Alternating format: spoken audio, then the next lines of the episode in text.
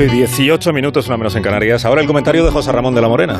Buenos días, José Ramón. Buenos días. Esta situación atípica y extraña que vivimos está afectando también al fútbol, porque o se han igualado las fuerzas de los equipos o hay menos diferencia de calidad entre las llamadas grandes estrellas y el resto de futbolistas. Anoche el Barça no fue capaz de resolver la eliminatoria con el Rayo hasta los últimos 10 minutos y Kuman tuvo que poner sobre el campo a todas sus estrellas. Y esta noche dos equipos de Segunda B se juegan el pase a los cuartos de final de la Copa del Rey. El Alcoyano frente al Atleti de Bilbao, campeón de la Supercopa, y el Navalcarnero frente al Granada, que está clasificado en la Europa Liga.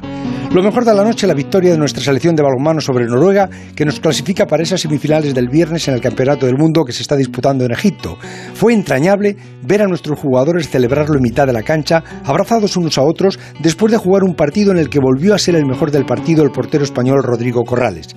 El viernes, en semifinales, se enfrentan a los actuales campeones del mundo, Dinamarca, pero sin olvidar que España es la actual campeona de Europa. Y me encantó también escuchar anoche a Juan García Arriaza un virólogo español montañero ilusionado con la cima del Everest y que ha conseguido la vacuna más avanzada contra el COVID porque en ratones ha probado su efectividad en un 100% y ahora va a probarse con humanos. Si ha habido una generación de deportistas que nos ayudaron a pasar duros momentos con sus triunfos, estaríamos bendecidos en este país si apareciese otra de científicos que nos ayuden a salir de esta. 8 y 20, 7 y 20 en Canarias. Esto es Onda Cero.